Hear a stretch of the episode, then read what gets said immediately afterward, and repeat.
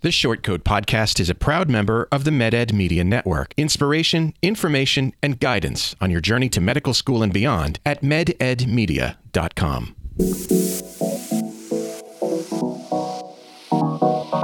Meandering in the margins of medicine, it's the Short Coat Podcast. Weird news, Fresh views helpful clues and interviews. by students for students. Subscribe to our weekly show at theshortcoat.com. Welcome. Whoa.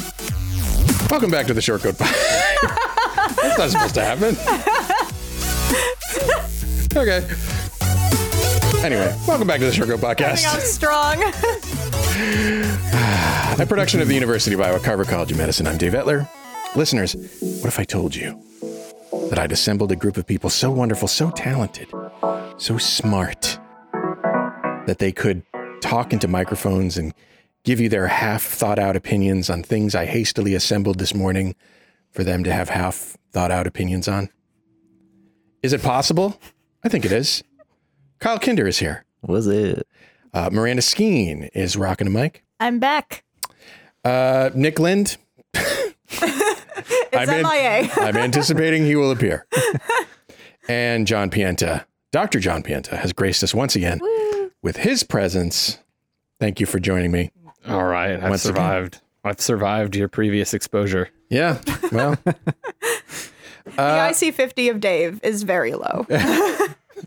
wow. the science nerds in the room. I know what that is. How's it going, guys? What's going on in y'all's lives?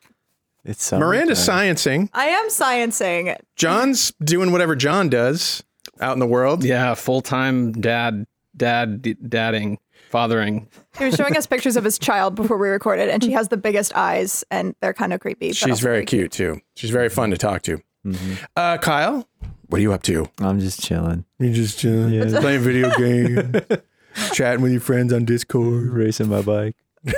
Oh, that sounds better. Uh, yeah. racing your motorcycle. No, it's a bicycle.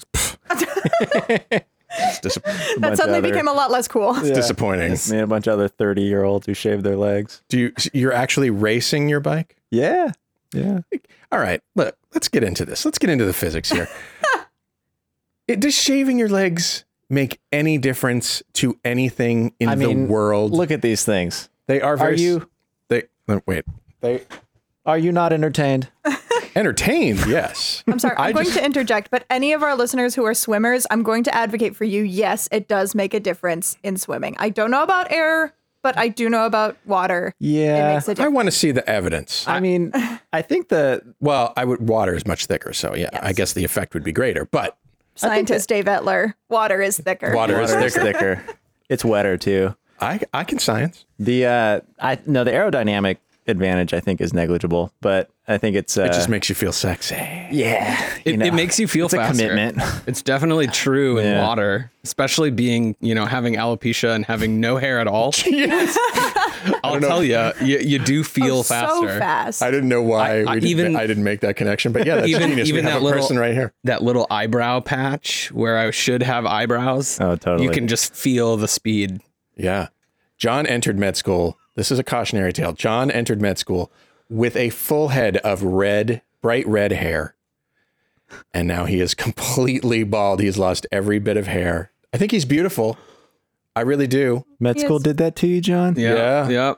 I remember actually like first um I think it was f- mostly through first semester um I would be like sitting at a you know at the table like doing my exam and you know on the computer or whatever clicking on answers and kind of thinking you know I'd run my hand through my hair and at the end of the exam there'd be like a pile of hair Oh God, that's And- frightening. and I'm thinking, that's that's not right. That's not. I don't think that's supposed to happen. Let happen. me see if I can make a diagnosis here.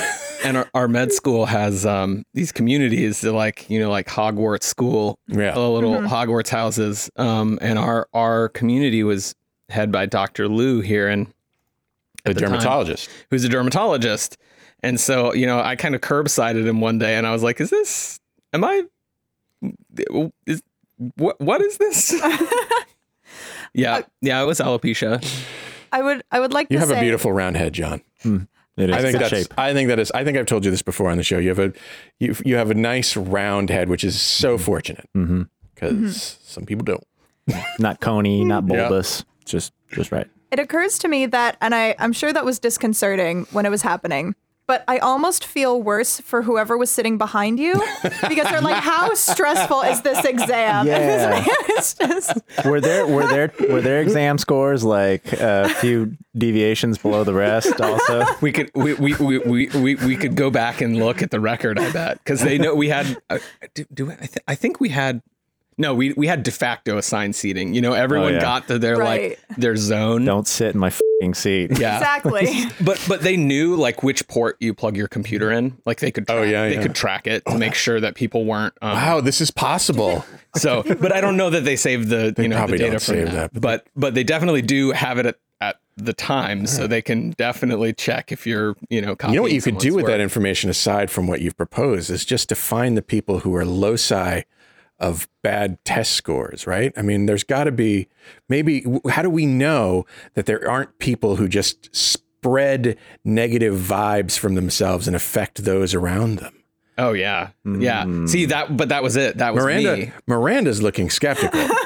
Hmm. but I think because what you're proposing is something like they send out radio waves that make the people around them dumber. And I'm a little bit, Peop- I am, but- I'm I'm thinking miasma. Yeah. We've got to go back a little. We've got to reach a little further back than radio waves. Look, this this this could be a thing. I mean, people around us affect us. Uh, you know, people who are negative uh, cause negative feelings, and yeah. okay. I, I still think that t- I, yeah, the idea. Miranda has lost her her uh, her sense of wonder about. Have the you world. ever had your aura massaged, like for real? No, Kyle, I can't say that I have had my aura massage. yeah. So I was going uh, to say that sounds like a proposal. So I, I like Kyle's idea though of this like you know this person is like sitting there really like stressed out about this test they're like oh man i'm losing my mind and they look up and they're like and that guy is losing his mind and his hair. Everything is normal. Everything just keep breathing. You'll probably survive. I, don't know it- about him It could but be a comfort in that respect because it's like, well, I'm doing poorly, but that guy is having a much worse day than I am. he's literally shedding now. He's, he's way more stressed about this than anyone else in the room.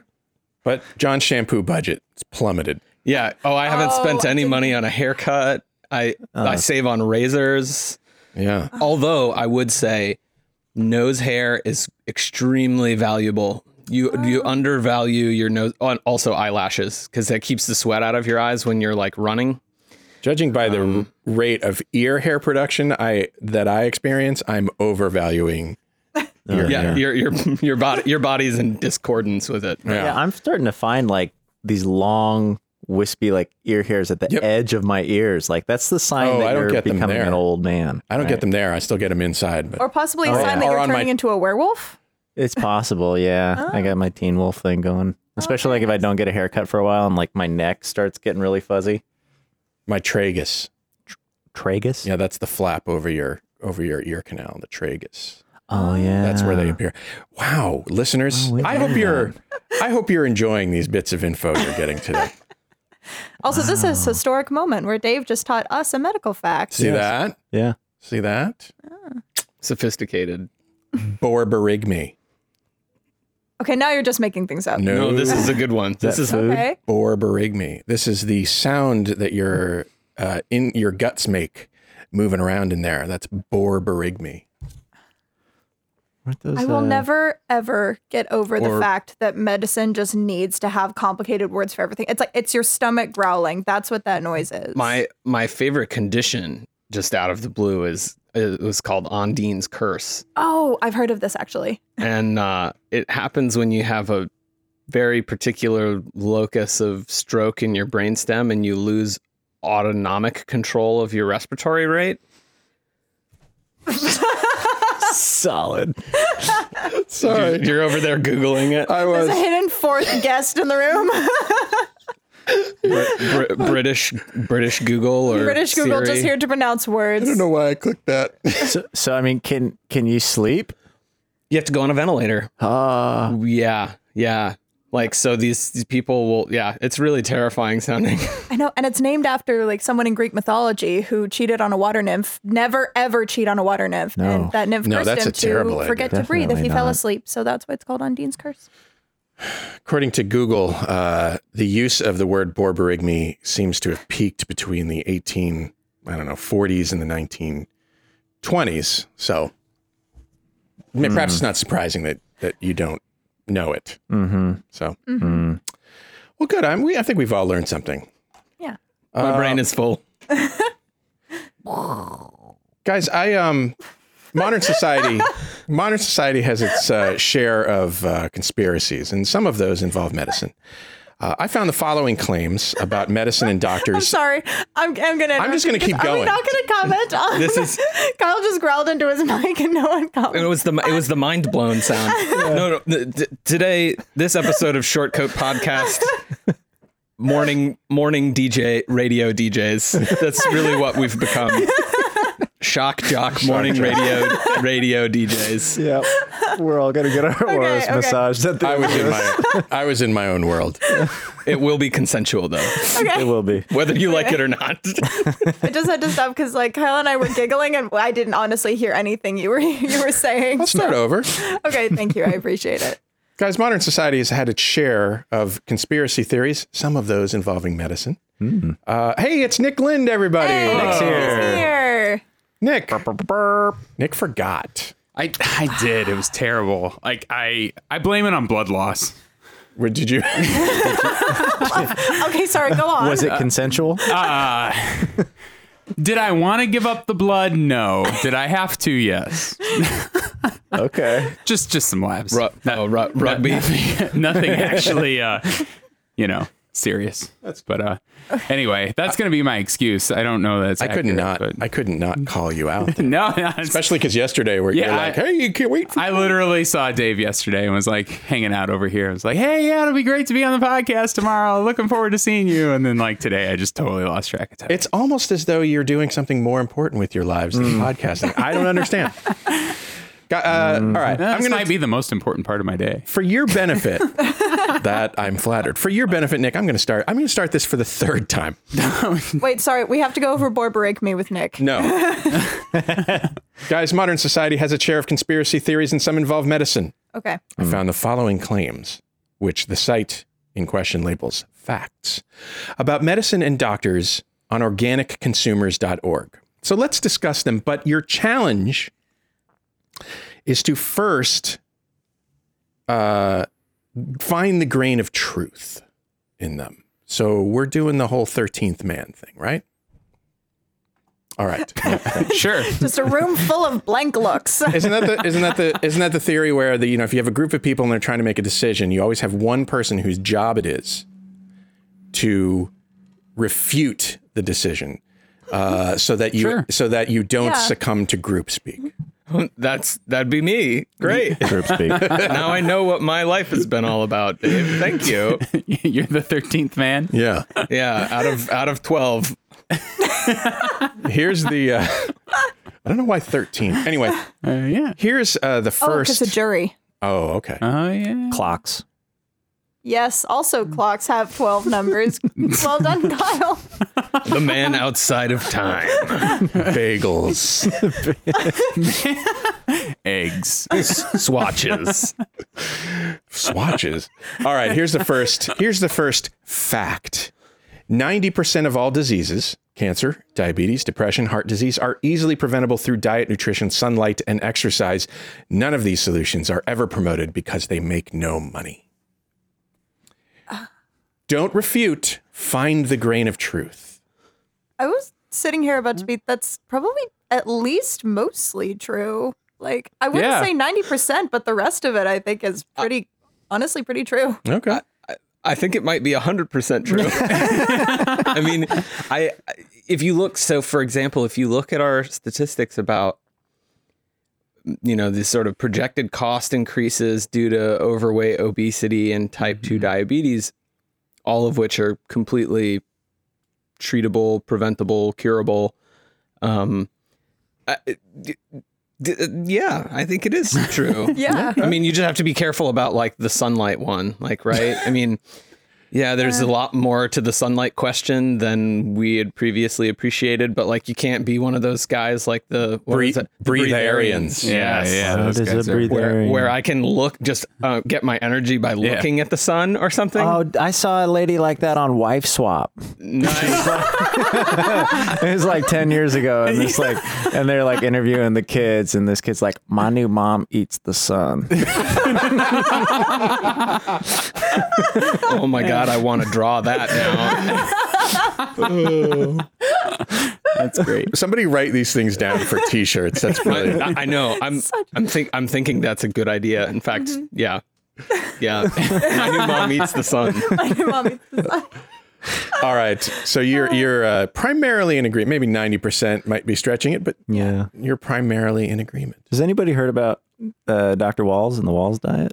Yeah, yeah. Yeah. Terry, Terry Wahls is a uh, is on the faculty here, Yeah. and my understanding, John, I think uh, you probably know about Dr. Wahls too. Mm-hmm. Um, she uh, she had MS. She has MS, and uh, she, at one point when I first met her, she was essentially uh, uh, she used a mobility scooter to get around. She was just you know very uh, she's pretty impaired, not 100 percent, but you know she needed a scooter. Now she just walks around like a normal person, like a person who is not uh, afflicted. Mm-hmm. And she did it all through. She says she did it all through diet, um, modifying her diet. Yep. So Not eating the sun, though. Yeah. Not, eating the sun. eating But vegetables. Clarifying that. there, there's some really bizarre things though about the sun thing. So the like if you take the aggregate, I think it was the aggregate hour sun hour exposure of women before the age of 13 or 16 anyway. Um that had a very strong negative correlation with the likelihood of autoimmune diseases. So that is to say, the more sun exposure that they got before, you know, they were 16, um, seemed to have a cumulative effect in pre- preventing lupus, rheumatoid arthritis, multiple sclerosis, and you know, um, th- those kinds. So, so it's like there, there- there's a little bit more uh, complicated question. I mean, there's a lot of um, um, like nitric oxide, nitric oxide vascular mediators, and things like that that are that are released when when your skin is exposed to sunlight, um, and and that may have a you know blood pressure modifying effect as well as um, some you know sort of anti-inflammatory or vascular effects, and so so it's sort of like sun is probably okay. Avoid sunburn yeah, and know that the more sun you get, the more you're going to get the sort of the more likely you are to get, you know, basal cell or squamous cell, which are the less deadly um, skin cancers. just like water. Yep. Dosage dependent. yeah. Uh, toxicity. Less for some of us than others. Yeah, we've got uh, a couple of pale people. Yeah. Uh, yeah, by the way, Wahls protocol uh, meat and fish, vegetables, especially leafy green vegetables, brightly colored fruit like berries, Yep. uh, fat from animal and plant sources. But don't eat dairy products and eggs, grains, legumes. Well, that's unfortunate. I like legumes. Nightshade vegetables, which include tomatoes, eggplant, potatoes, and peppers. So several things I like, and sugar. And don't eat tobacco. Don't eat Don't eat tobacco. Yeah. It's always bad. Tobacco does not count as leafy green vegetable. anyway, all right, let's move on to the next one. Nearly all the consumption of pharmaceuticals today is a direct result of marketing to the public and co- covertly bribing physicians to write more prescriptions. There is very little drug consumption based on scientific merit. Hmm. I mean, hmm. I really, really want to jump in and say I think that that does happen. Like, I mean, we do get. There's a reason why drug companies pay money for advertising to, you know, lay people, and it's because it works. And they end up going to their doctor and being like, "Hey, I saw an ad for this. Can we try this? And that'll work." Um, I would like to think there's not a lot of covert bribing happening, but the cynical part of me wants to say it happens. Depends on how you interpret the word bribe, right? I mean, you can. There's plenty of there. there I mean, mo- many hospitals now have uh, policies against accepting any gifts Yeah. um, from from uh, pharmaceutical companies or, or representatives. of device makers or things like that um, as a conflict of interest. If you think of those as a bribe, there's, there's also plenty of people that I've heard of who have been like, these things won't affect me. Um, I don't have that problem where I would be swayed to, um, but the evidence doesn't agree with that. I think. Yeah. Yeah. Yes. It's, you know, that's one of the sad things of sort of psychology is, is y- there's a real serious limit to your free will and, and where you're like, oh, you know, I, I, I can be beyond that. It's like, yeah, well, you know, when they're priming your brain and they're, you know, sort of retooling a bunch of this sort of subconscious mechanisms, like you're, you're, you're, you're, you're going to be trying to swim up a waterfall at some point. Mm-hmm. How about this one? No pharmaceuticals actually cure or resolve the underlying causes of diseases. Even successful drugs only manage symptoms, usually at the cost of interfering with other physiological functions that will cause side effects down the road. There is no such thing as a drug without a side effect. One hundred percent true.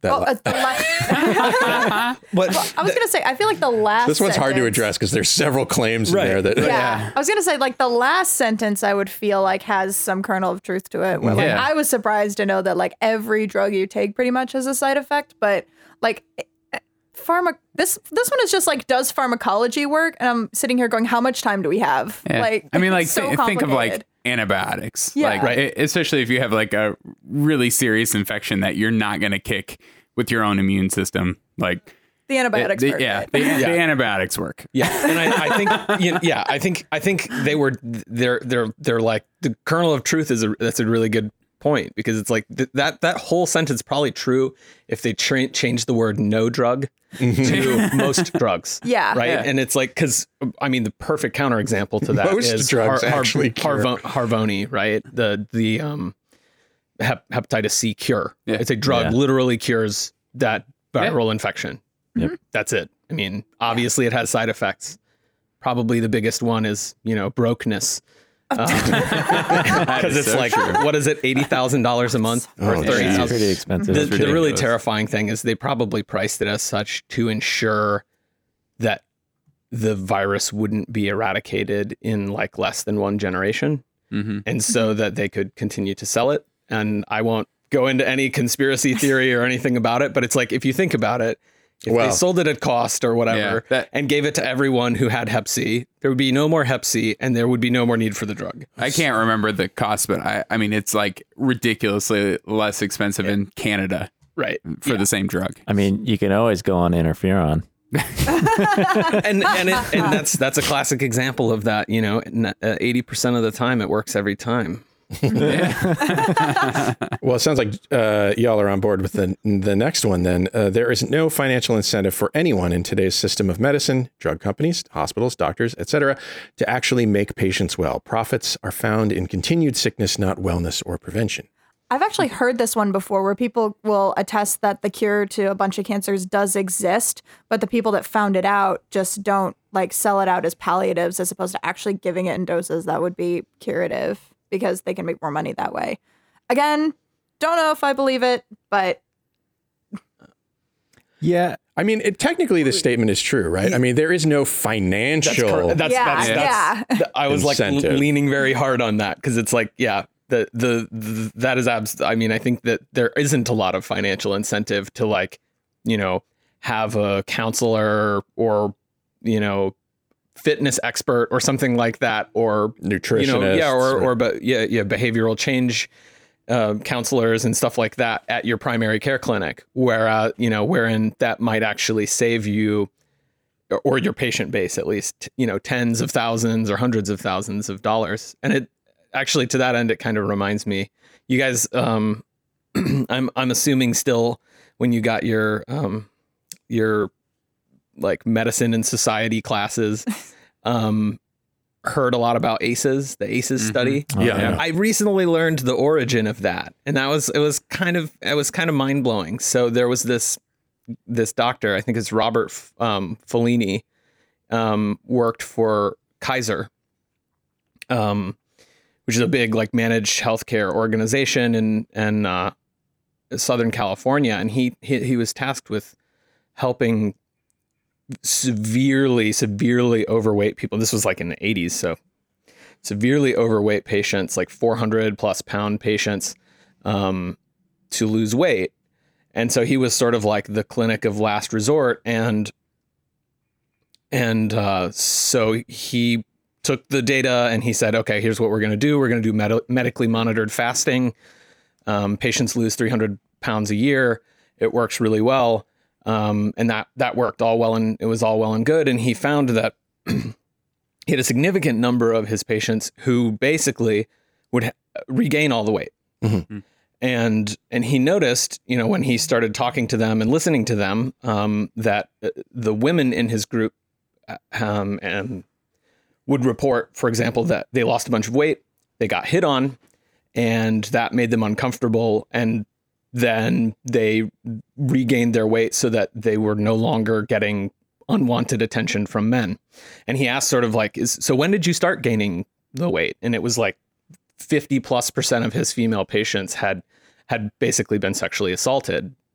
Oh, Um, and before, way, but well before they yeah, were treated. Right. And so that, you know, when they were a teenager or when Yeah. they were in their youth and and he was like this is insane. How did how like you know, obesity wasn't a problem, it was a solution um to you know, unwanted attention, things like that. Um and anyway, he so he he took this and he he sort of formally gathered the data from his patients and he was like, you know, 50% of my female patients or more, I think it was 55% had reported sexual assault. Um, the vast majority of his male patients had reported, you know, like childhood neglect or things like that. And he took this to an obesity conference and presented it. And basically, the response to him was, yeah, we hear this bullshit from um, fat people all the time. They're just making excuses. And he's like, uh, what? uh, so he, he got together with another physician whose name I don't remember, and they got CDC CDC funding as well as you know some other co-funding, and they created the study called the the called the ACEs study, where they looked at traumatic events in childhood and their predictive ability, you know, for predicting sort of negative health outcomes, and it ended up being an even stronger predictor of whether or not someone would be depressed. Um, and uh, you know, if they had a certain number of these events that had occurred, um, you know, so I think if you've had six of these events, like a parent was imprisoned, um, you know, you lost a parent, your parents were uh, divorced, you were assaulted, you were neglected, etc. Um, if you have six or more of them, you're third, 31 times more likely to attempt or complete suicide.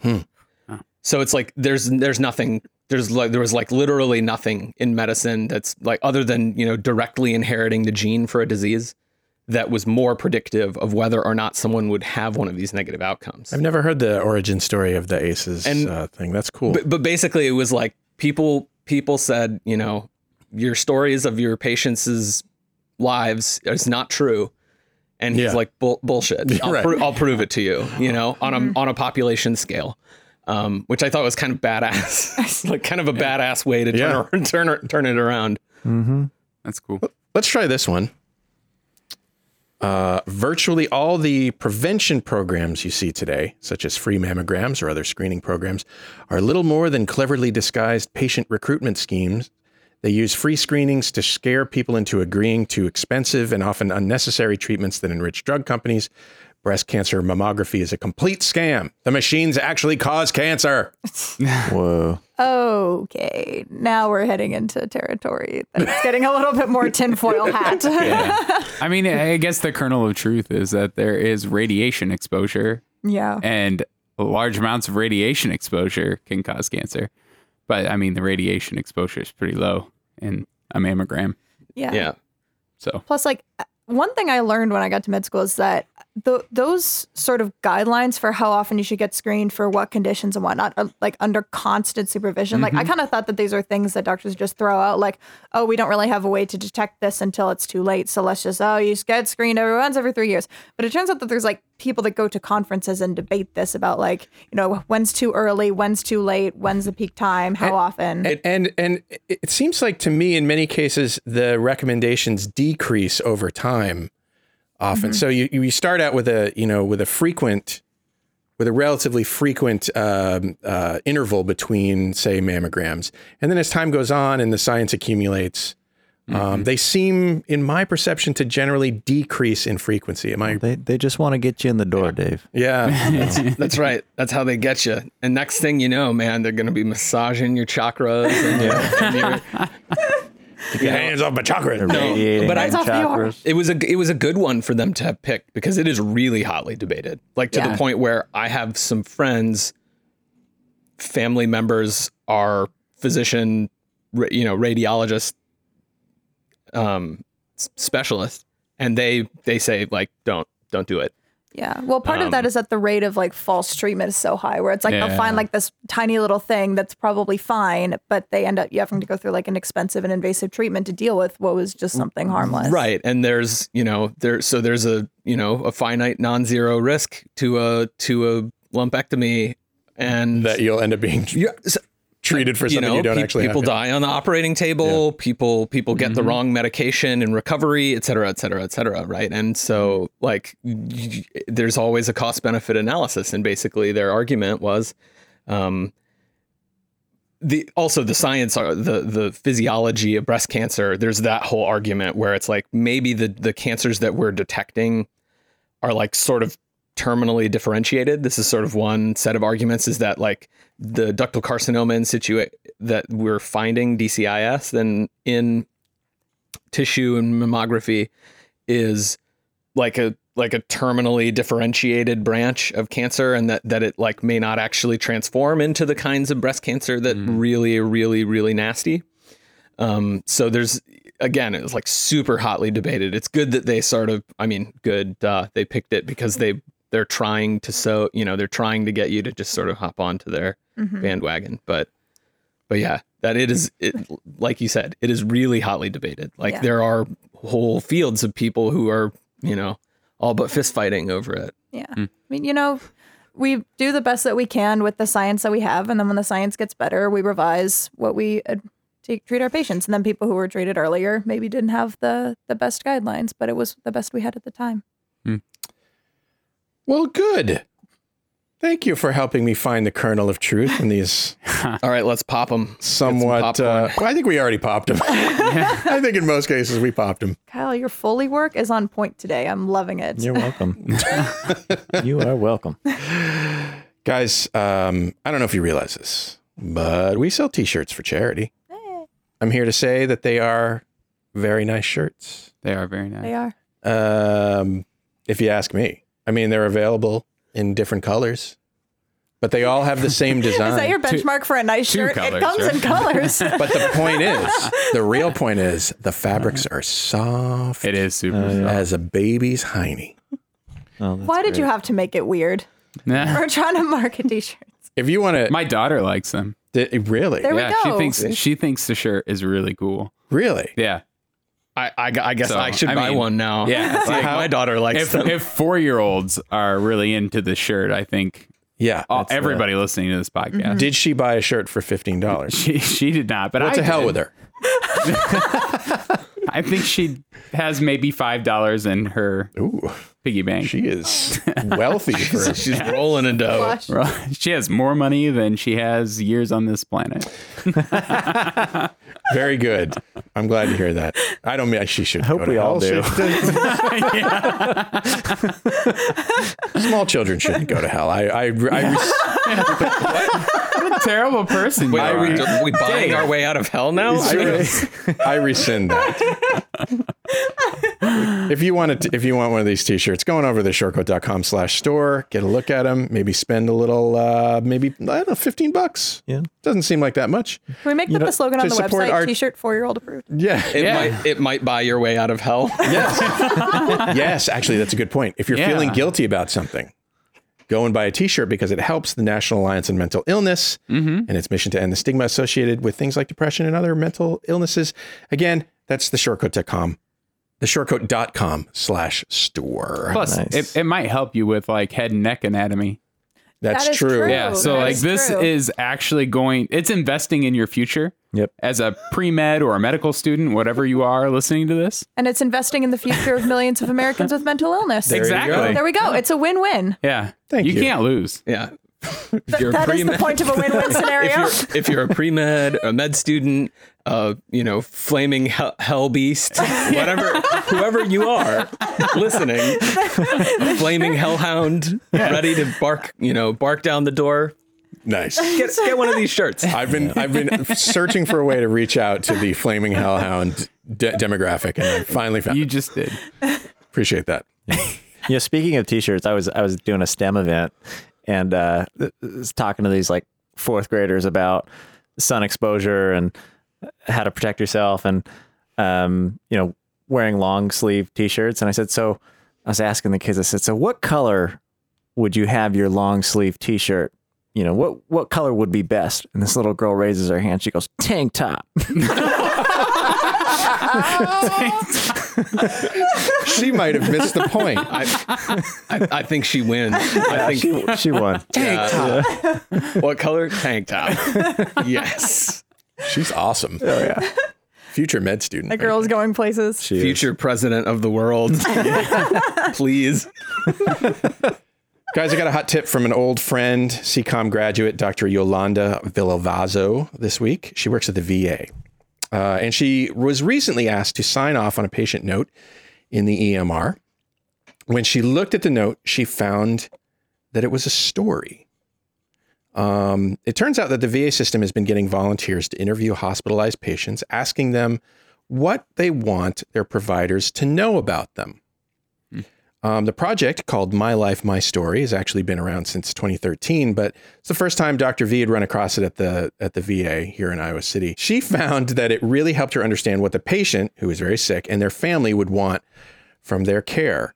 Um, she did not tell me what was in the story. I think that would be Yeah. probably a HIPAA violation, but um, but uh, I mean, she found it really moving uh, her initial thought is, oh crap, it's another thing I got to do. Um, was sort of overcome by what she read and how it actually f- helped her understand what this patient wanted um, in life, basically, and so helped her really helped her inform this care or her care of the patient. Um, from an outcomes perspective, there is some research that shows that the better you know your patient, the better they'll get. So there's a 2011 study that tested the hypothesis that diabetic patients' blood sugar levels were better controlled when their doctors tested high on empathy scores. Um, for instance, they found that patients had an A1C of 56% and an LDLC of 59% for high empathy docs and 40% A1C and 44% LDLC for low empathy docs, which is, um, I'm assuming, a measure of goodness. Those numbers. Yep. Is that, is that, am I Yeah, right, John? I'm not. I'm not sure what that number. I mean, like maybe they were scaling them. You know, the scale Yeah. scaled scores, and that you know they were the docs who were low in empathy were sort of ten percent, got ten percent worse outcomes. Well, I don't know. But I yeah. do know that another study found that patients with a cold who saw doctors, they rated high on empathy, experienced a reduction in the cold's duration by nearly a day.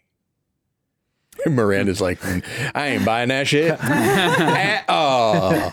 causation or correlation This has nothing to do with the fact that most scientific studies cannot be reproduced. Yeah, yeah. well, part of me was just going, you know, like, is this a retrospective thing? Or, like, because if someone has a good experience going to the doctor, like, their cold might be the same amount of time, but, like, you know, the last couple days where the symptoms are very mild, they might just be like, oh, it's cleared up. Where someone Yeah. went and kind of got dismissed was like, oh, this cold lasted forever and it was so annoying. Like i if the study said they didn't get a cold at all, or like the cold was one day long, then then maybe that that seems like a significant outcome. they But, went to uh, their doctor and never got a cold again. I yeah, I mean, and they've they've gone to the, some crazy extents for studies kind of like that. I think there was like a was it a it might have been a mindfulness study, like meditation study where they they took people and they actually infected them with a cold, and then they weighed their tissues and they like like you know like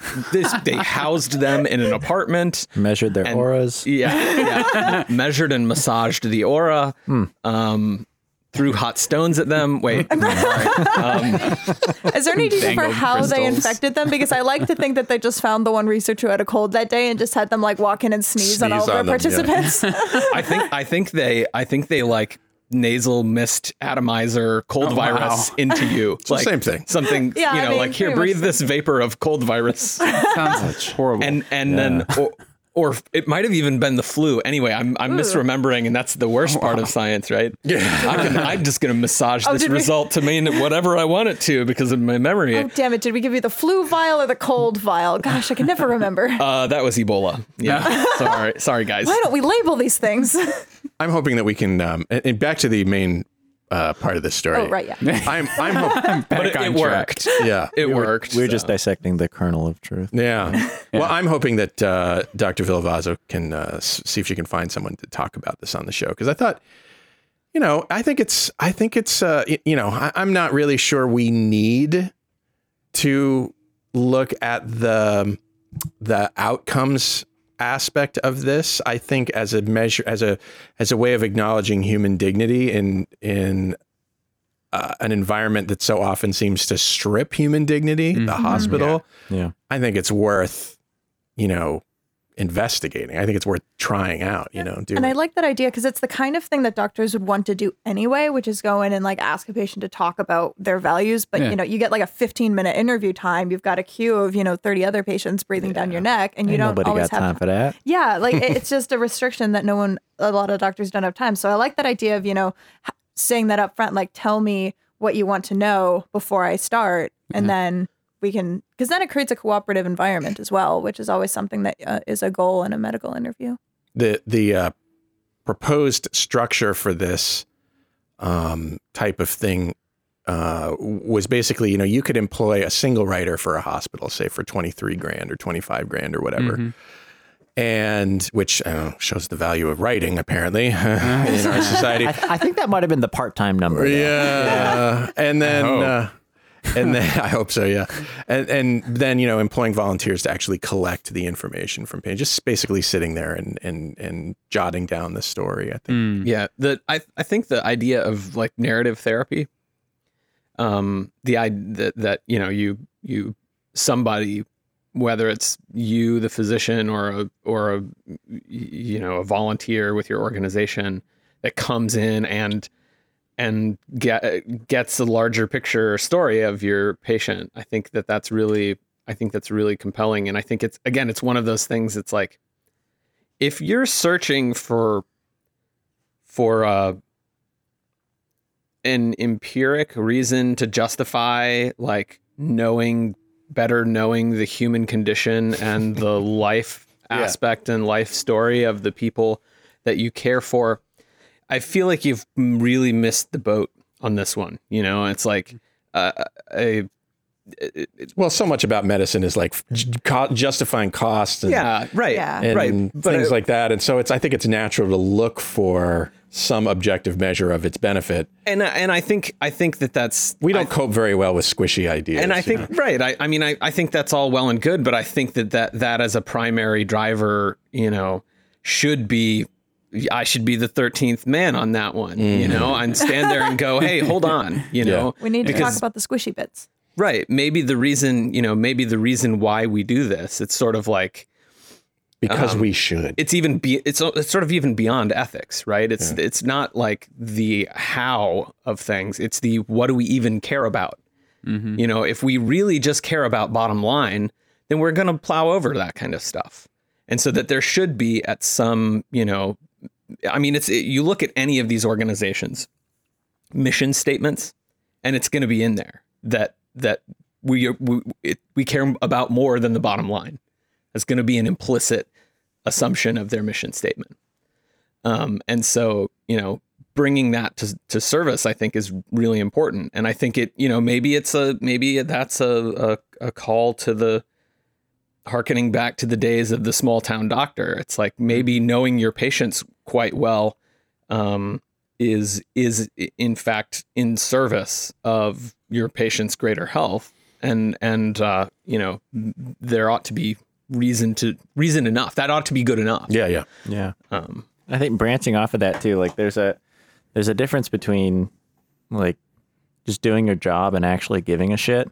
and and also, you know, going back to what we were talking about earlier, I think um, something about chronic diseases and and perhaps having a, a coach or or somebody to help you with like behavioral changes. It's kind of interesting though how we frame that now as like that that's a job or a position. Like why can't that just be your neighbor helping you with that or somebody, you know, like having a communal approach like I, I feel like in today's day and age we've gotten away from that so much that I these things that we perhaps historically would just do for each other in a community have been commodified. I I would, you know, just in my off the cuff reaction to that is it's all about specialization now, right? Back in the day, we were all just trying to survive, and so we were we were sort of um, generalists, right? And that meant that we, you know, worked with other people to do our thing. We we did our best to get along with each other. Um, we uh, we were we were we knew how to do a lot of things, um, and that includes supporting each other, right?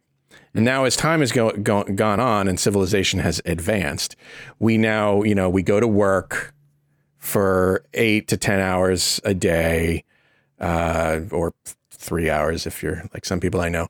Um, you uh, y- you you know you focus your attention on a specific thing you go to your house and you stay inside um it's just uh you know we're we're not communal anymore Yeah. You don't you don't know the names of any of your neighbors. I do, You don't- actually. You know, it's like that. I, I mean, you, Jackie, yeah, I have to tell because you're old. well yeah Sweaters and stuff. I, I have a story i have a story about our neighbors um Oh, okay. and uh i think i've I don't know if I've told this story. I haven't told it to you guys probably. So, we have a concrete pig on our lawn. Sweet. uh, which my wife selected from an outdoor, uh, you know, sort of decoration place. And uh, um, I, you know, we, she she's just funny that way. She wants a, she wanted a pig, so I'm like, so we're like, all right, get a pig. This pig is has become something of an important touchstone in our neighborhood for people. For some people, we are known as the house with the pig now. We're on the corner of a very busy road in Iowa City and um, you know people are always driving by. Jackie, we first of all we got we got a uh, we got a, a letter, handwritten letter, uh, on stationery uh, at the top that says something like "Senior citizens are just um, teenagers that are advanced. I don't know, teenagers that are advanced or something like that."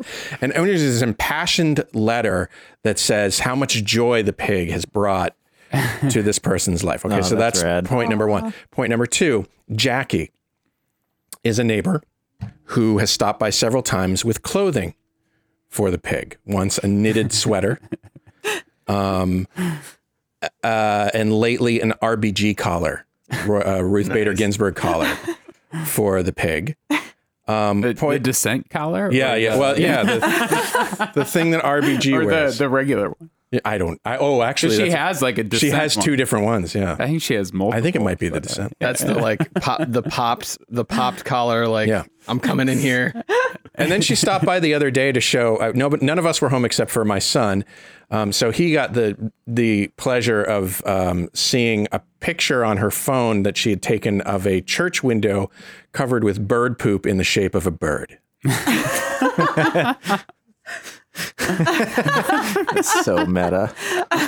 So um, yeah, I know my neighbors. Some All of right, them, good. because of the pig. because Yeah. of the pig. See, that's Some I people mean, might call that the bird pooped on the window. I call that a self portrait.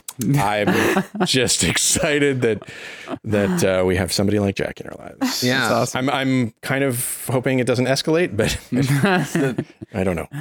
May I take this opportunity to tell a small anecdote? Yes. Um, because that reminded me. Why should I get all the fun? On my childhood home, there was a very long road that led to our neighborhood, and along that road, um, someone's property backed up to it, and they had these two giant plaster cows, and they, they were like kind of humanized cows, kind of cartoonish, so they would like lean on the fence that sort of separated their field from the road, and like it was the same thing where the whole neighborhood just knew these cows, we loved these cows, and actually eventually they one time that they got stolen and it was like in the news in our neighborhood that like the cow was mm. stolen, someone stole it. And eventually the cows left. I think the they were bought by someone and that someone took them to their own private residence. Christine would be heartbreak, heartbroken if the concrete pig got stolen. But hmm. fortunately, it weighs so much. Anyway, But like could- when when the cows were sold, they actually got like an article. I believe it was on either page one or page two of our local newspaper that Wow. like cows were sold will no longer be along Woodman Road, and it was hmm. actually like everyone basically had a mini funeral for these cows because we missed ah. them so much. I think it was Chick Fil A. I, I blame Chick Fil A for this. They did look very similar to the Chick Fil A cows. There I- could be a conspiracy. Yeah, physical and intellectual property theft. guys, uh, please just give me a yes if you have done a research poster. Yes. Yeah. Yeah. We had to. Yeah. We had to. Yeah. it was compulsory. I'm going to say something you might not want to hear. There's a better way to do it. Your research posters suck. Oh yeah, Oh, I that's know. probably true. Not the science part. you don't part. have to rub it in. not the Like- science part or the methods part or the conclusions part. All those are great. Okay. The part I hate is looking at them, is reading them. Mm. Okay. Mm-hmm. I wander among rows of bulletin boards, staring at incomprehensibly wordy and jumbled messes on large sheets of paper, trying to be interested in what I'm seeing and completely failing at it. Okay. Now, I, you know, I'm not Mr. Science but you know, and so it could be that I'm so lacking in my knowledge, my brain is so stupid that I can't understand your science word vomit. Yeah, don't dumb us down, Dave. Is it, so I, I have to wonder, is it me? Hmm. No, Yes. Hmm. no. I wondered that, and then I said no.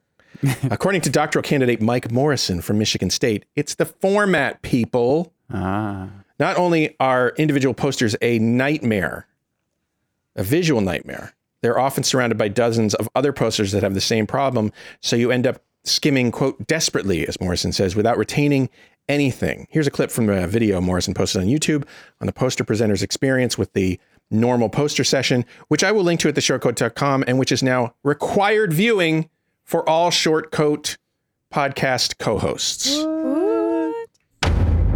Most of the time, you're standing by your poster all eager while people just walk by you and don't even look at your poster as if you don't exist, while you try to like stare them down out of desperation, like, please, someone respond to my work. And then the whole hour of the poster session goes by and no one is even, not even not just engaged with your poster, but no one has looked at your poster. And then you just take your poster down and you look at it and you remember that it cost $100 to print and then you throw it away. And then you think, maybe my research wasn't that interesting anyway. And that was a complete waste of time. Oh, ouch. I so I think the solution then is just print your conclusion over the space of 70% of the middle of your poster.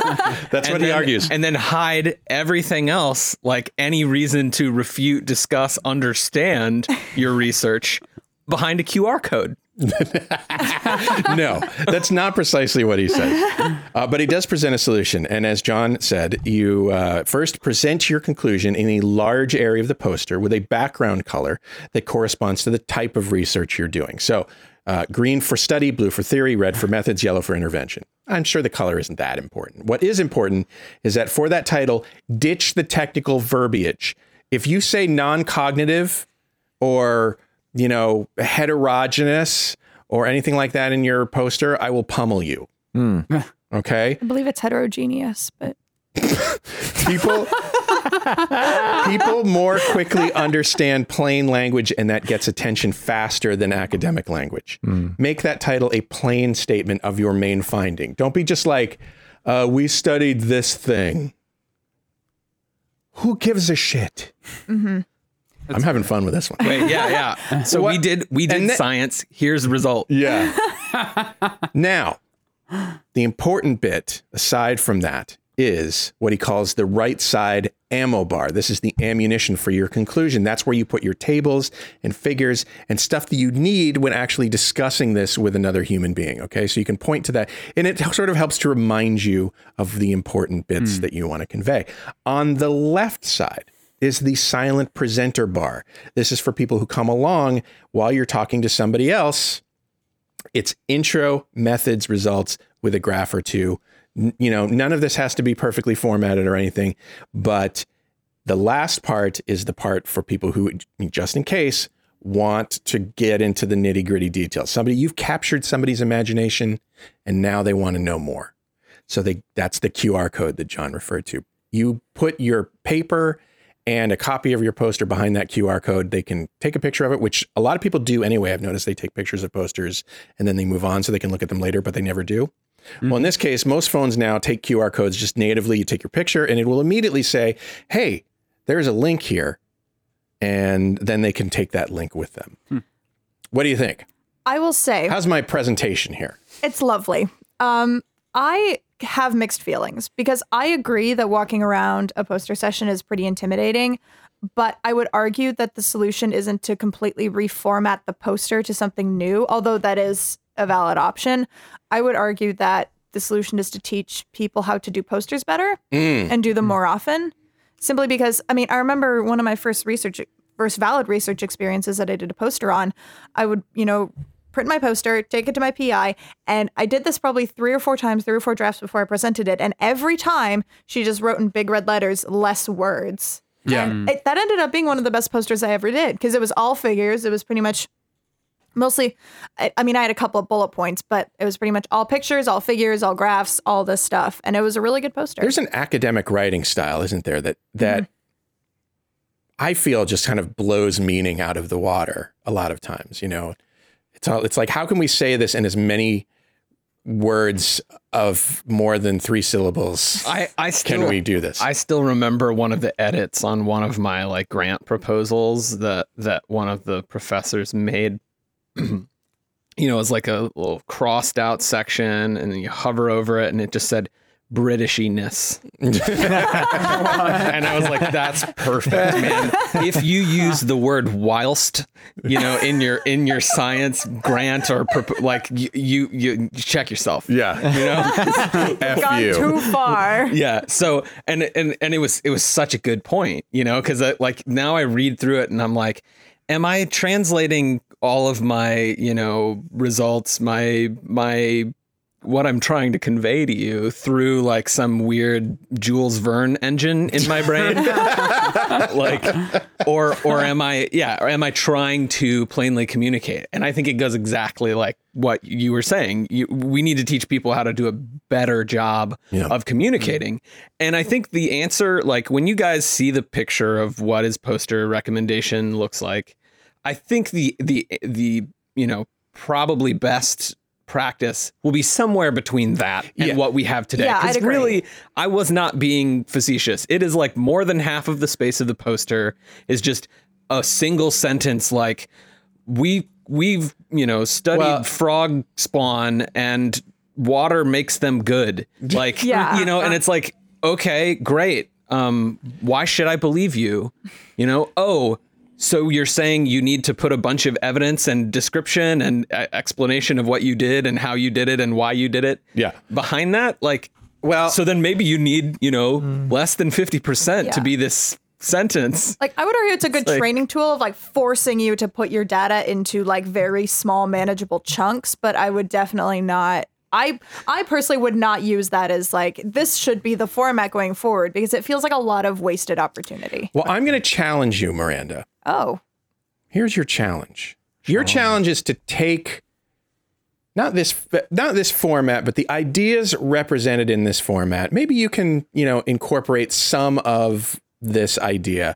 I, I know of all the people in this room, you're the most likely probably to do a poster presentation in the In fact, I will in- have to do one in the uh, future. later. I mean, it's it's just in that. I mean, like these guys might do one, um, but you definitely will. Yeah. I challenge you to try it and see what you can make of it. I don't. I what I'm not challenging you to do. I want to be clear. What I'm not challenging you to do is do what he does. What he Yeah. is recommending.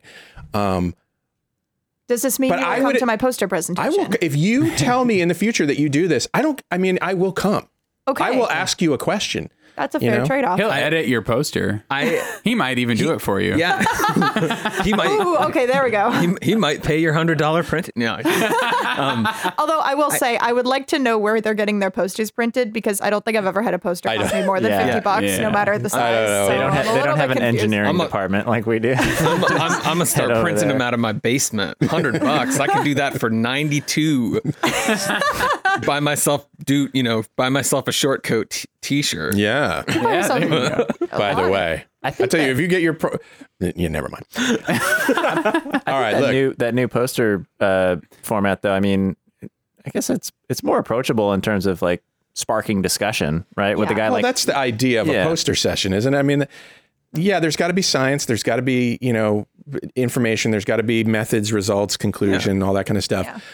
But at its core, I I would like personally, as a non-science guy, I would like it to be about having a conversation with somebody. And I I so And I never want to talk to the people who are at the poster presentations. A, because I don't know what the hell they're talking about, which is a me problem. Mm-hmm. so And- I had a lot of experience with with con- conveying completely out of left field results to people. So like I gave a talk on using differential equations to model um, accident mechanics in all-terrain vehicles and children. So I presented that. Now that was an oral presentation, but I presented that to a group of pediatricians, right? So like you you've got to and it's not dumbing it down. Like at one point I in fact made a joke of it. I actually walked them through the entire solving the differential equations part, but it was like, you know. And then we do this okay, all right. Now, you know, you can wipe your brow. The math is done, Yes. you know. Um Clear your eyes. so part of part of the answer to to his you know uh, YouTube thing there was like don't you know suck less at being a presenter. yeah. You know, it, like nobody talked to me and and nobody learned anything. It's like yeah, that, that would be your job to help them learn something to convey what your results. And even if you So you're saying he's he's right. A lot of people do it wrong. And Um, Yeah. There may be more than one approach. right, right, and absolutely More than and, one reason why you're doing And it. a, and a better poster design would be a better vehicle for that. I'm a very visual person. I do graphic design. Um, you know, when I'm allowed to do it at my job or when it's when it's important. Um, I have always felt like um, uh, this. It's you know, it's an overlooked skill for poster makers. Um, I did have one, um, or my m- one of my wife's uh, bosses once said, "I'm very suspicious of an attractive poster." Because Just com- why is it so attractive? What are they hiding? Just Comic with their Sans. attractiveness. Comic Sans, Comic the Sans whole is not thing. attractive. Change my mind. never take comic sans seriously well, that's that's how you do it. That's how that that'll end that thought. Yeah, right? Like also- just Comic Sans the whole poster. And Then they're like, why should I even read this? I'm also going to make one other comment that I believe that this new poster design that he proposes is a bit too restrictive because I have been in the position multiple. I think I've maybe had one research poster where I actually had any conclusions. Because I mean, most projects you'll undertake as an undergrad, as a medical student, even as a you know first and second year grad student, you don't have data, you don't have Yeah. any conclusions. So like, what am I going to put in the middle of my poster? Like, I made a cell line. I can't do anything with it, but I made it. And Conclusions. Ta-da! conclusions, I scienced. and even if you do have data, I mean, you you may have worked for you know like six months to a year, and you've done like one experiment that Yeah, you exactly. have like, like- actual data on. I can't make a meaningful conclusion with this because I would So be is this, lying a, to is this a problem with uh, with medical student posters in the sense that you're I you're working? It's a No, very it's- might be a very short term It's project. sci- it, that's Or is science. it just Yeah, I mean, yeah, that's it's like because like Just I do work. basic science stuff, or for a summer Yeah. project, I go into it knowing I'm not going to get data. Like I'm Yeah. in it for the experience, and then presenting a poster is part of the experience. So part of it is just you have to be able to adapt the poster to it. Because Your headline would be, "I did it wrong." right, right. or, exactly. Or like, you know, you have like a little jar at the end, and like this is the jar of my tears from, from all of the from all of my failures in the last year yeah. on working on this project. That is my conclusion. well, let's play a game. I feel so personally attacked right now, and I don't appreciate it. no, no, no. I'm uh, like I had that exact same experience in in device development, electrical and computer engineering poster presentation that I did. You know, it's like not only am I trying to get somebody to like care about what's on an oscilloscope, which is like pretty much impossible, uh, but I mean, like, ooh, look, waves, yay! Um, but uh, but that yeah, but you have to be like, um, so we're not done. We Yeah, like we kind of found this on ongoing. accident. It's really cool because it has some really crazy implications, but that's kind of like step one, steal underpants, step two, and then step three, profit. You know, we don't know what step two is. Yeah, so so it's like to wrap this whole thread up, I understand what he's doing and I appreciate it and there is a necessity in kind of figuring out how to do poster presentations Mm-hmm. better. I don't think throwing it away and starting over is the solution, Well- but I definitely think he's coming from a good place. You have your challenge, Miranda. Kn- I do. and know your audience Uh, too, yes. right? Because if it's like you know super technical, like you're going to the you know one place in, in the world where everyone like absolutely knows all of you know this one niche, you know the conference on computer security or something you're going to need that space for you know results methods etc but if you're like yeah you're at the president's university president poster presentation where like the audience might be lawyers and and fa- and faculty yourself and short. administrators from completely different sections of you know the entire university and the public then yeah i think you yeah just know your audience Well, let's play a game. I'm going to present you with some research titles. Hmm. Okay. You try to pick the real one from those I made up. oh up. gosh. Are you ready? It'd be impossible. All right. That's the first set. Okay, sorry, to clarify, how many oops, sorry. How many titles and I will give you three. Three. One of them is real. one of them is real. Okay. Ooh. All right. Number one in the first set optimization of flour based cake formulations for positive nutritional impact and gustatory satisfaction. Ovulatory cycle effects on tip earnings by lap dancers, economic evidence for human estrus. Subcognitive effects of hyperhidrosis for individuals rela- relocated to tropical climates. Which one of these is the real Can you say that last one again? subcognitive effects of hyperhidrosis for individuals relocated to tropical climates. Hmm. I'm gonna go with number two. I, I want to say number three, but I feel like it's like the most mundane, so I feel like it's the one you made up. You think I'm mundane? I think you're mundane. I'm gonna go with one. You and your just stupid that we posters. Cover the board here. Mi- mi- yeah, Okay, you know, yeah. I'll so go that- with three. I'll go with three. Oh, yeah. I, now I get to be the tiebreaker, that 13th man again. Oh. I, I- I feel like the definition of 13 man has been changing across the course of this We're- podcast. It's, it's We're an moving the evolving goal. target. We're yeah, we're moving the goalposts a, a lot. Actually, my favorite science phrase: "We're painting bullseyes around all our bullet holes." While we're at it, That's awesome. okay. So, um, choice. so you're choosing. I, I, I just I want cakes to taste better. You know, Yeah. good ta- t- taste. T- cake tastes better now. Good for you. Number Good. one. All right. Yeah. And and you said I said the exotic dancing. you're I really right. want- you're the right one. Ah! Oh, that was Yeah. one I wanted to be right. I've never and I've never been to to one of those before. Well, the, the authors no one asked you. the authors the authors of a two, 2007 study uh, in evolution in human behavior found a significant correlation between ovulation and an increased income from tips which the authors called the first direct economic evidence for the existence and, and importance of estrus in contemporary human females. what are you talking about? I've never been to a lap dance place. I don't, I don't know why that you would never say happen. that. All right, here's the next set. That's super cool. I'm going to read that. Hmm. The next set is Do ethicists steal more books? A comparison of chocolate cravings of pre-teenage females before, at, and after onset of menarche. Chimpanzee preferences for attractiveness among other non-human primates.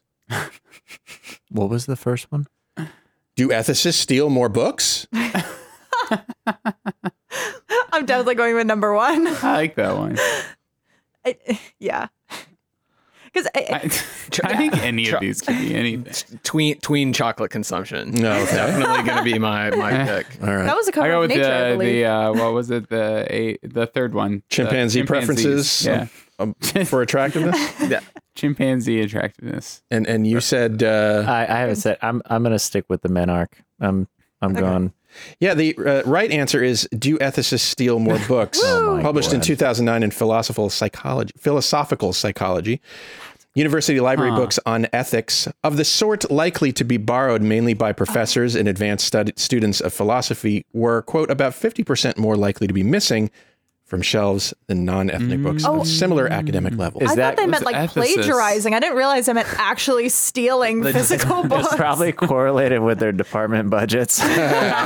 Oh. I, I think I that, think that, that makes a lot of sense. I think we have a I think we have a causal arrow right there. Well, not to mention that, like, I feel like ethicists just read more books. Like, Yeah. all- like, That's right. That's right. They were so interested in reading the book, they actually went to the library. Unlike all the other, unlike all of the other specialists. well, the rest of us, it's like I, when I need a journal article, I go online and find it. Uh, so you're like you're But, picturing like dusty old ethicists, like I don't. Oh here's the internet. I don't know how to read. Go online. I'm going to go to the library. Wait, when was that study published? 2000, 2009.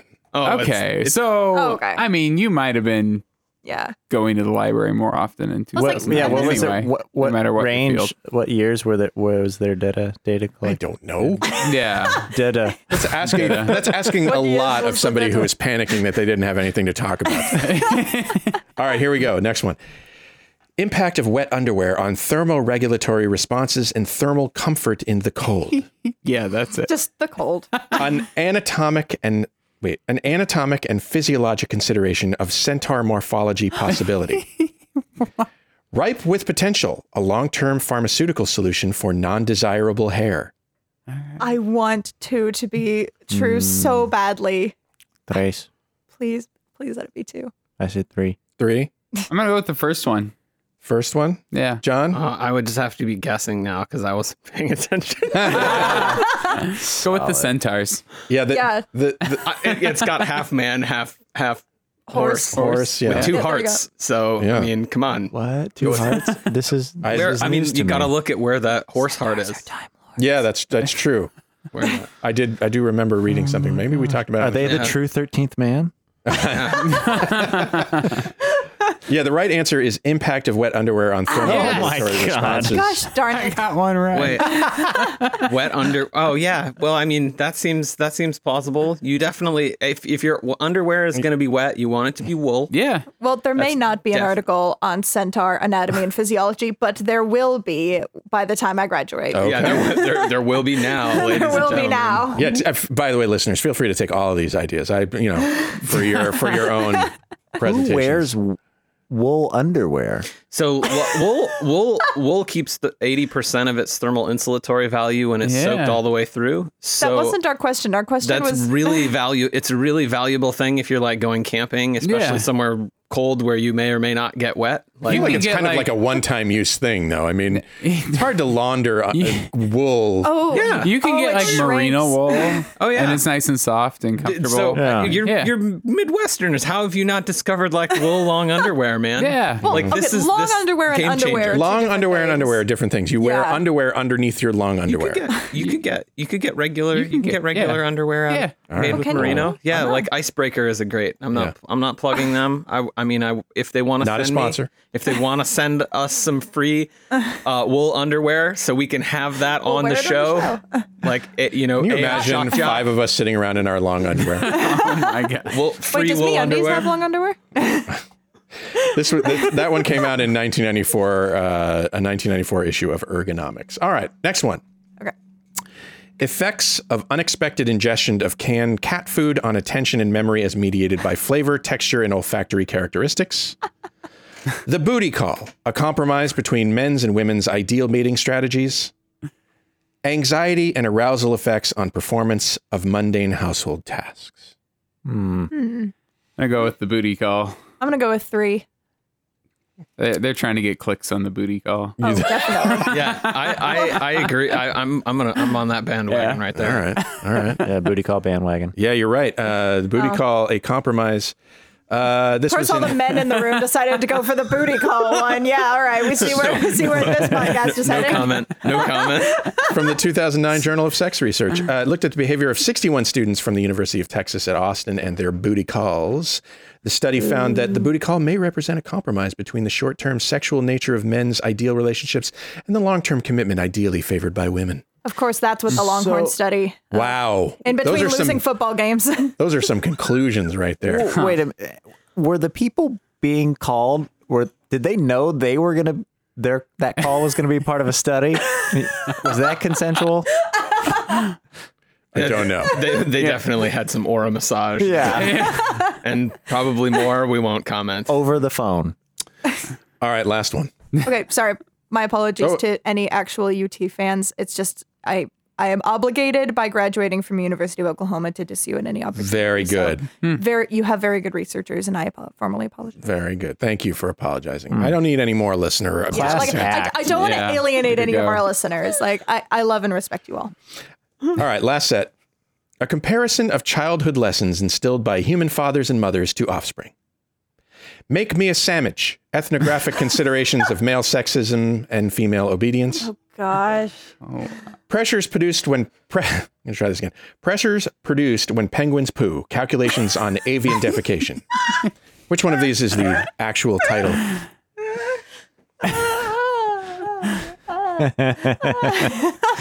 That so much you can step like, in on this one. Oh. that last one sounds like something that like I, w- I would say that that seem that sounds like a title of a third grader's research presentation, just like with the alliteration. But I want to know how a seventh grader got you know access to penguin poo. You know, I'm gonna go with number three just to finish it out. So you're on pen- you're on I'm on penguin poo. penguin poo team. Team penguin poo. It's strange Oh, that do it not wasn't alien- number two. Uh, come on, let's not be crude. wow. This is a professional podcast. That's true. Yeah, whatever. I think we've proven that. any uh, any uh so so we've got one person got one for staking their poo. claim. Yeah, I really like the penguin poo one too. Who doesn't like penguin poo? Really? When you come right down to it. Yeah, I mean, I'm I'm sure zoo workers. What? So what was the first one? Was Yeah, that was the the cat first food one? Uh, no, this was uh, that was a whole nother one. Uh, a comparison of childhood lessons instilled by human fathers and mothers to offspring. That sounds boring. I'm gonna go with that one. Okay. Uh, yeah, I, I don't know. I think I think uh, attention grabbing is like that's. I, I'm gonna go with the sandwich one because of that. Yeah, Like, there you're you go. trying To, you're trying to get the attention. Okay. Uh, no, it was uh, the pressures uh, pe- of penguin poo. Yeah. Yeah, penguin poo for the win. They, uh, the authors of the 2003 Polar Biology article uh, assessed the pressures involved when penguins, known for shooting their feces relatively great distances, by assessing aperture size, the elevation Wow. of the bird's cloaca relative to the ground, the maximum distance achieved, the, vic- the viscosity of the feces, and its volume to obtain a result that adult chin strap penguins generated pressures between 77 millimeters Hg and 450 millimeters Hg. Wow. Wow, those birds will try anything to fly again. I want to read the grant proposal because someone had to write down, I want to measure like, you know, aperture size and all this stuff Yeah. and it's like submit that to some kind of governing board. I want to read that proposal. This was an Ig Nobel Prize. Yeah, I was gonna say that that has to be. You know, that's like right up there with duck farts and whatever the other one was. You know, it's like. Uh. You, I the, the reason I cho- the reason I made up a comparison of childhood lessons instilled by human fathers and mothers to offspring is because I have a theory. Oh. Oh. This is, this is Dave's paper. This is Dave's His paper. poster. This is this will be this will ah. I will put this the following phrase in the giant yellow shut it, son. the giant yellow field on my poster, and that is uh, mothers. daddy a beer. Mothers teach their children how to live right. Fathers teach their children how to live.